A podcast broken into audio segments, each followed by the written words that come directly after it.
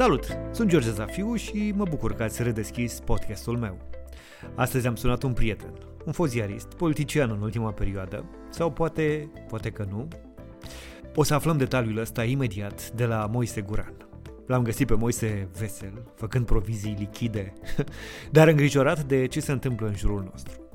Am considerat că e cea mai potrivită persoană ca să ne explice ce avem de făcut din punct de vedere economic, ce să facem cu banii sau cu firma în cazul în care încă mai avem una. Are câteva sfaturi pentru noi, deși recunoaște că ce se întâmplă acum nu seamănă cu nimic din ce am trăit în ultimii ani. N-am vrut să vorbim de politică și nici de presă sau de radio, dar nu s-a putut abține și lămurește o serie de lucruri în doar câteva zeci de secunde. Altfel, e ceva mai ușor decât ultima oară când l-am ascultat la Europa FM. Pentru mine a fost o bucurie discuția de astăzi cu prietenul Moise. Salut Moise, ce faci? Salut Zaf, stau acasă. Unde te-a găsit uh, nebunia asta? M-a găsit la București, dar am plecat la țară. Sab grădina, uh-huh. mi-a stricat uh, puțin fenșuiul episodul de iarnă care tocmai a trecut peste noi. Vreau să plantez cartofi, de astea. Deci cumva te orientezi, adică da un prun, nu pui și lângă cartofia aia, ca să putea să te ajute la un moment dat. Am uh, pruni, am uh, pom fructiferi, am și 50 de kg de țuică din anii trecuți. Producția de țuică este mult peste capacitățile mele de consum. Uh, așa că o tezaurizezi. Chiar glumeam cu vecinul meu care și el are multe, are livadă și multe fructe și el are țuică și am zis vecine dacă o fi să ajungem pe undeva pe aceea să trăiască să dăm țuică pe găini prin sat sau pe mâncare, să facem o înțelegere anticoncurențială, să nu ne concurăm unul pe altul, să fixăm prețul, știi? Crezi că o să ajungem acolo încât să facem troc și... Nimeni nu știe unde o să ajungem. E ceva ce n-a mai trăit uh, nimeni în nici în ultima sută de ani, nici vreodată, pentru că niciodată omenirea nu a fost atât de interconectată și pe care de consecință atât de expusă. Uh, unei, unui virus care se transmite, care, mă rog, se transmite foarte mult, foarte repede, se răspândește foarte repede. Deci nimeni nu știe, nimeni nu are o astfel de experiență și ne adaptăm fiecare cum putem. Dar eu zic că atâta timp cât mai putem să glumim pe tema asta, încă suntem noi. Asta e bine, spiritul de glumă ne-a rămas, cel puțin aici în România, cum spuneai și tu, ne salvează. Facem și noi asta la radio în fiecare dimineață, cât ascult, putem să mai... Ascult, ne asculți, mulțumim Moise. Însă la tine m-am gândit prima dată atunci când uh, s-a deschis uh, la TV sau, mă rog, în presă discuția vis-a-vis de cum o să stăm din punct de vedere economic. Adică suntem bombardați de tot soiul de știri legate de victime și așa mai departe, dar dincolo de asta urmează o perioadă despre care, cum spuneai și tu mai devreme, nu știi exact ce să spui. Și atunci voiam să te întreb cum e mai bine sau ce e mai bine să faci? Gândind din punctul de vedere al unui om care, nu știu, nu are foarte mulți bani puși deoparte, uh, avea probleme și până acum. Cum, cum va reuși un om de genul ăsta să iasă din perioada asta?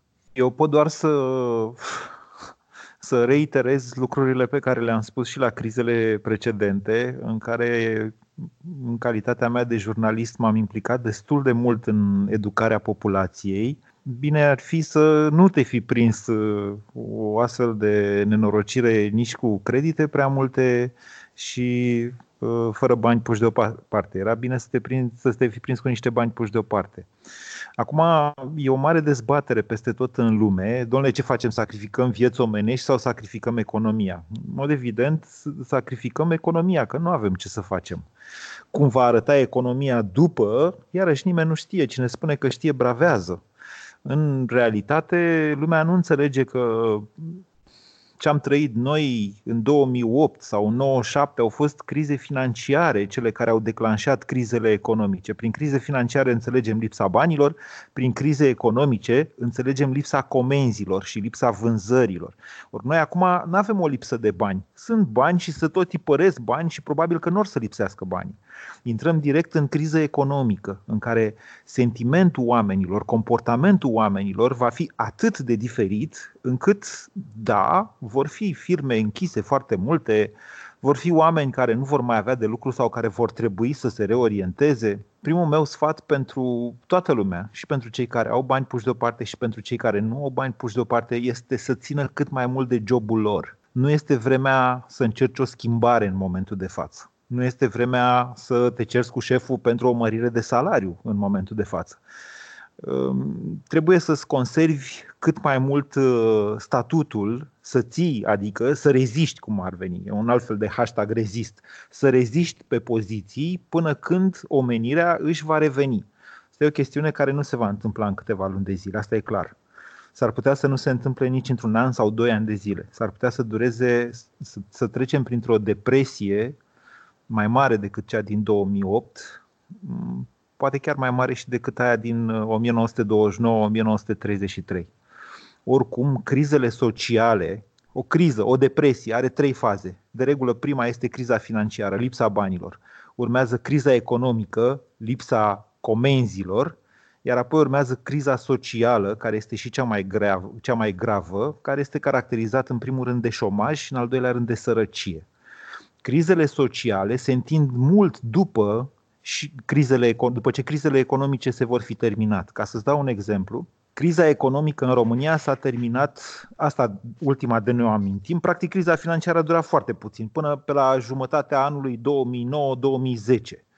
criza economică s-a întins până undeva prin 2012, începutul 2012, mă rog, la noi s-a suprapus ca de obicei și cu niște crize politice, cu suspendarea președintelui și toate nebuniile posibile și imposibile, dar criza socială, adică percepția oamenilor că e criză și că nu trebuie să cumpere lucruri, că nu trebuie să-și facă concedii, că trebuie să se abțină, a durat încă vreo 2 ani după aceea. Să știi că și data trecută, în criza ailaltă pe care eu mi-amintesc pentru că, deși eram destul de tânăr, dar deja lucram pe economic atunci, criza economică a durat din, de prin 97 până prin 2000, dar criza socială s-a întins până prin 2002-2003. De-aia spun, trebuie să ne pregătim pentru o altfel de paradigmă socială în general, nu numai economică, care s-ar putea să dureze mai mult de 2 ani poate patru, poate chiar mai mult. Nici nu știi ce să, ce să alegi în uh, perioada asta. Spuneai mai devreme că e bine să-ți păstrezi jobul, pentru asta însă cei mai mulți trebuie să iasă din casă și să expun. Au cumva de ales între a se expune unui virus care ar putea să le fie fatal lor sau apropiaților și aș pierde locul de muncă. Nu, nu cred. Nu cred nu asta. crezi? Nu. Mai degrabă, cei mai mulți vor fi nevoiți să iasă din zona de confort și să facă ceva ce poate până acum i-a speriat. Mă refer la bula noastră, la cei care te ascultă pe tine, la cei care mă urmăresc pe mine și care sunt mai rar muncitori în construcții, angajați în industria alimentară, agricultori și așa mai departe. Sunt în cele mai multe cazuri corporatiști. Cum e și tu, de fapt. Sunt în birou, lucrează în birou, da. Așa, bun. Conceptul ăsta de digitalizare e mult mai complicat și mai greu de înțeles decât pare. Eu mi-amintesc că noi am făcut uh, odată o ședință la Europa FM în care am încercat să îmbunătățim fluxurile și ne-am gândit noi cum să facem, cum să facem, cum să facem. Și în momentul în care eu am explicat, eu având experiența cu echipa BusyDay, care este complet digitalizată și aplicației BusyDay și da. care lucrează fiecare de acasă deja de 3 ani de zile, de la sfârșitul anului 2016, da? Noi în momentul de față funcționăm full fără niciun fel de problemă pentru că fiecare lucrează de la el de acasă deja de niște ani de zile. E, în momentul în care am explicat la radio că 1. Au apărut softuri care fac știri. 2 au apărut softuri care pun voce. Și că trei, digitalizarea unui radio înseamnă că nu mai e în redacție decât serverul, reporterul este pe teren. Mă rog, și DJ-ul, că DJ-ul, na, DJ-ii nu sunt în pericol. Deși dacă stau să mă gândesc, cred că și ei pot fi scoși din redacție. Băi, cine nu poate fi scos din Europa FM ăla e Petreanu, să ne înțelegem. Deși când l-a durut spatele și el a făcut emisiune de acasă. Dar la modul foarte, revenim la lucruri serioase. Deci totul este să ieși din zona de confort tu, DJ, ești Așa. obișnuit să ai tabloul ăla de butoane, ca pe nava Enterprise, da? Așa este. Inclusiv voi la Europa FM aveți uh, posibilitatea și chiar faceți asta, unii dintre voi fac asta, de producție, de comanda pupitrelor de sunet de la distanță. E, e foarte greu să ieși din zona de confort, adică să faci altceva decât faci acum, mai ales dacă îți place ceea ce faci. Și tu, de exemplu, știu că iubești munca ta. Și na, e normal, toți oamenii, oamenii nu sunt fericiți dacă nu-și iubesc munca. Deci va fi dificil să depășim în primul rând asta, zona de confort, faptul că ne place să facem ceea ce facem, cum facem în momentul de față. Dar odată ce vom fi depășit asta, atunci lucrurile vor începe să arate altfel, în primul rând din punct de vedere al securității financiare al fiecăruia.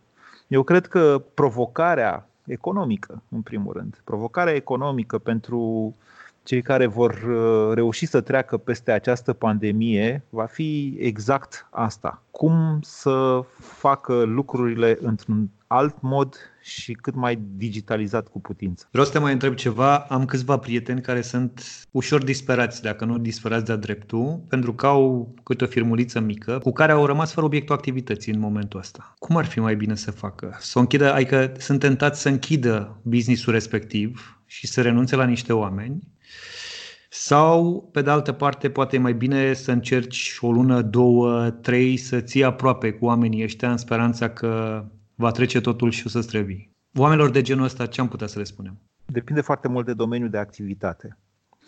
Eu sunt de părere că, adică sunt de părere, știu sigur acest lucru din experiență, că cel mai important bun pe care îl are o firmă, cel mai important asset, nu bun, cel mai important asset pe care îl are o firmă sunt oamenii pregătiți. Și oamenii pregătiți se formează în ani de zile. Să le dai cu piciorul la primul semn de criză nu este deloc o idee bună. În același timp, trebuie să-ți evaluezi bine perspectiva afacerii tale, a domeniului în care ești. Eu sunt de părere că marketingul nu va mai avea o mare perspectivă. Și o spun cu durere în suflet, deoarece inclusiv eu, tu, radiourile, televiziunile, media trăiesc din bugete de marketing și publicitate. Cred că o altă paradigmă se așează peste noi. Nu va veni imediat. Va dura ceva, va dura câțiva ani.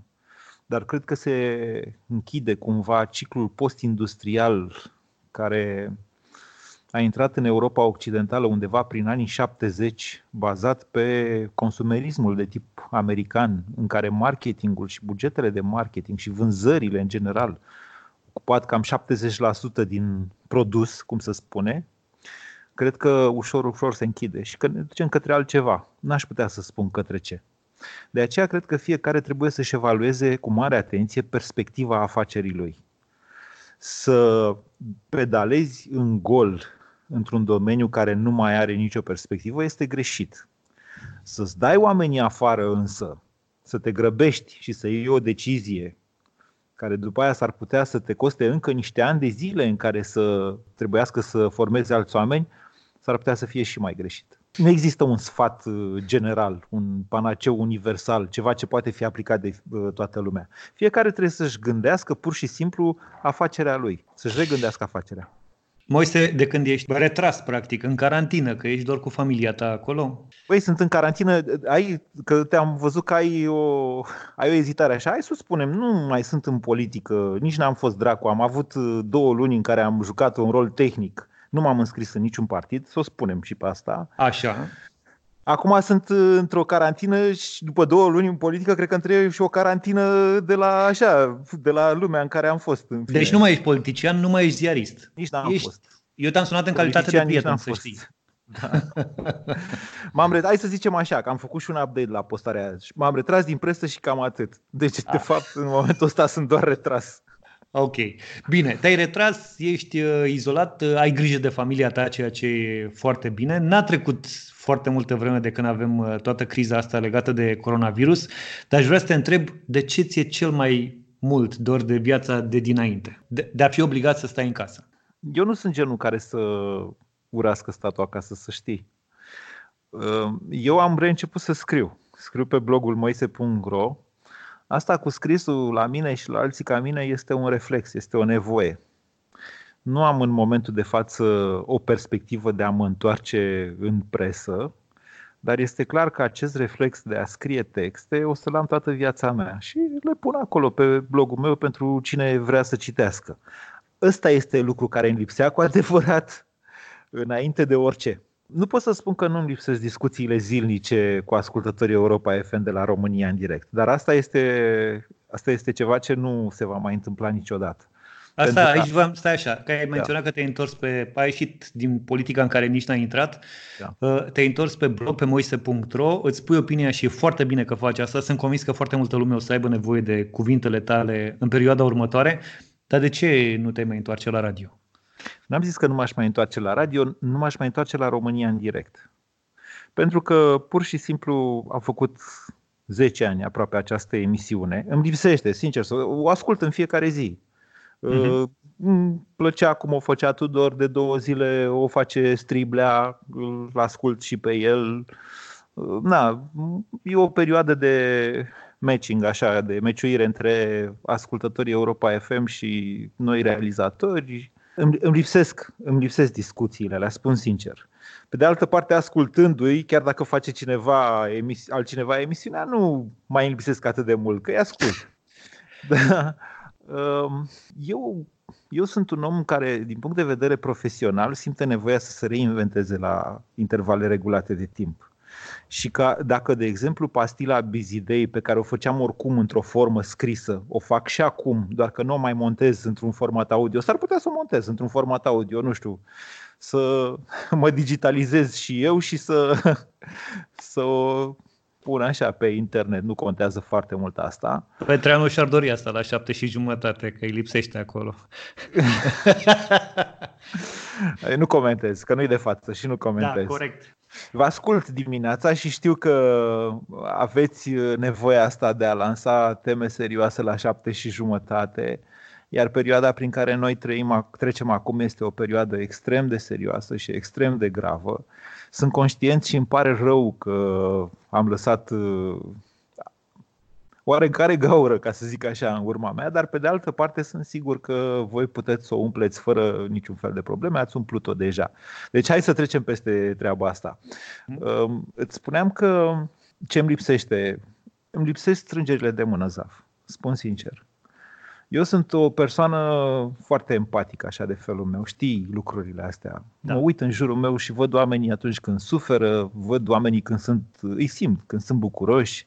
Îi strângerea aia de mână atunci când ne întâlneam noi, pentru mine conta foarte mult. Deci să dau mâna cu tine, cu altul, deci, pentru mulți este un gest reflex, știi? De fii da. atent când lipsește strângerea. Băi, de ce n-a dat ăsta mâna cu mine? Mie îmi lipsește strângerea aia de mână, cel mai mult. Îți spun sincer, nu mă afectează atât de mult că stau acasă, citesc, mă uit la filme, la filme sap grădina, tund iarba, tot suflul să crească acum cu zăpada asta n-a mai crescut. Îmi fac, îmi fac de lucru prin casă cu succes, ca să zic așa. Sunt atent la evenimente, îi ajut pe colegii de la aplicația Busy Day pentru că Na, ei nu au experiența pe care o am eu și deși nimeni nu are, experi- nu are acest tip de experiență cu o pandemie și cu astfel de vremuri, îi, sunt acolo alături de ei ori de câte ori trebuie să analizeze câte un discurs, să scoată dintr-un discurs al președintelui sau al premierului sau esența sau lucrurile cu adevărat importante și cum, ce facem cu ele mai departe, ce fel de alerte dăm, către cine dăm, cât îi deranjăm pe oameni cu alertele cu sunet. Um, și sunt uh, alături de ei, sunt, îi asist, să zicem așa, în perioada asta. Însă, cel mai mult îmi lipsesc strângerile de mână. Și ce crezi că nu va mai fi la fel după toată perioada asta? Nimic nu va mai fi la fel. Nimic nu. Noi, noi nu vom mai fi la fel. Uită-te la noi. Avem discuțiile pe care le aveam cum le aveam? Ieșeam afară și fumam eu și tu, nu? Da. Veneai aici pe la mine și făceam un grătar sau mergeam la Petreanu și făceam, uite, ne bucurăm că ne vedem pe Skype, Zaf. Măcar atât, cel puțin o perioadă. Eu cred că o să ne bucurăm uh, și de strângerile alea de mână despre și care dacă vorbeai. perioada asta, dacă perioada asta se va sprângi la câteva luni și dacă pandemia va dura câțiva ani, dacă va avea mai multe vârfuri în care, ok, o să ieșim din casă, o să ne reluăm activitatea, dar nu o să ne mai dăm mâna. Îmi pare sincer rău după acest obicei de a da mâna cu cineva. Mi-e frică că o să dispară de tot. Da, va da. fi ca o declarație de dragoste. Trebuie să ai încredere să dai mâna cu cineva. Va fi altfel. Dar eu cred că va fi. Moise, îți mulțumesc, multă baftă, sper că te menții în formă, adică dădusei niște kilograme jos, nu, 10. nu le-ai pus la loc. Nu le-am pus, nu, nu le-am pus de unde că fac aprovizionare o dată pe săptămână și urmez uh, sfatul de a trata termic serios mâncarea. Asta înseamnă că grătarul, friptura în sânge nu e ce trebuie. Și oricum, Aha. după ce ai congelat carnea, nu mai are niciun haz. Deci uh, nu mănânc mult, mănânc puțin, muncesc mult, încerc să fac și activități fizice, stai liniștit, în continuare sunt cu 10 kg mai ușor decât eram atunci când eram colegi la radio. Bine, o să te mai sun să te verific. Ok. Mulțumesc. Te pup, Moise, numai bine? Numai bine și vouă. Ceau. Promit să-l mai sun pe Moise, știu că e o perioadă în care se relaxează și încearcă să uite prin ce a trecut la acest început de an, dar nu o să dureze mult. Găsește el o soluție și pentru criza pe care o traversăm. Sper că v-a plăcut și ne vom auzi curând. Cu un share ți-ai ajuta prietenii să afle și ei ce mai face Moise Guran. Sunt George Zafiu, numai bine!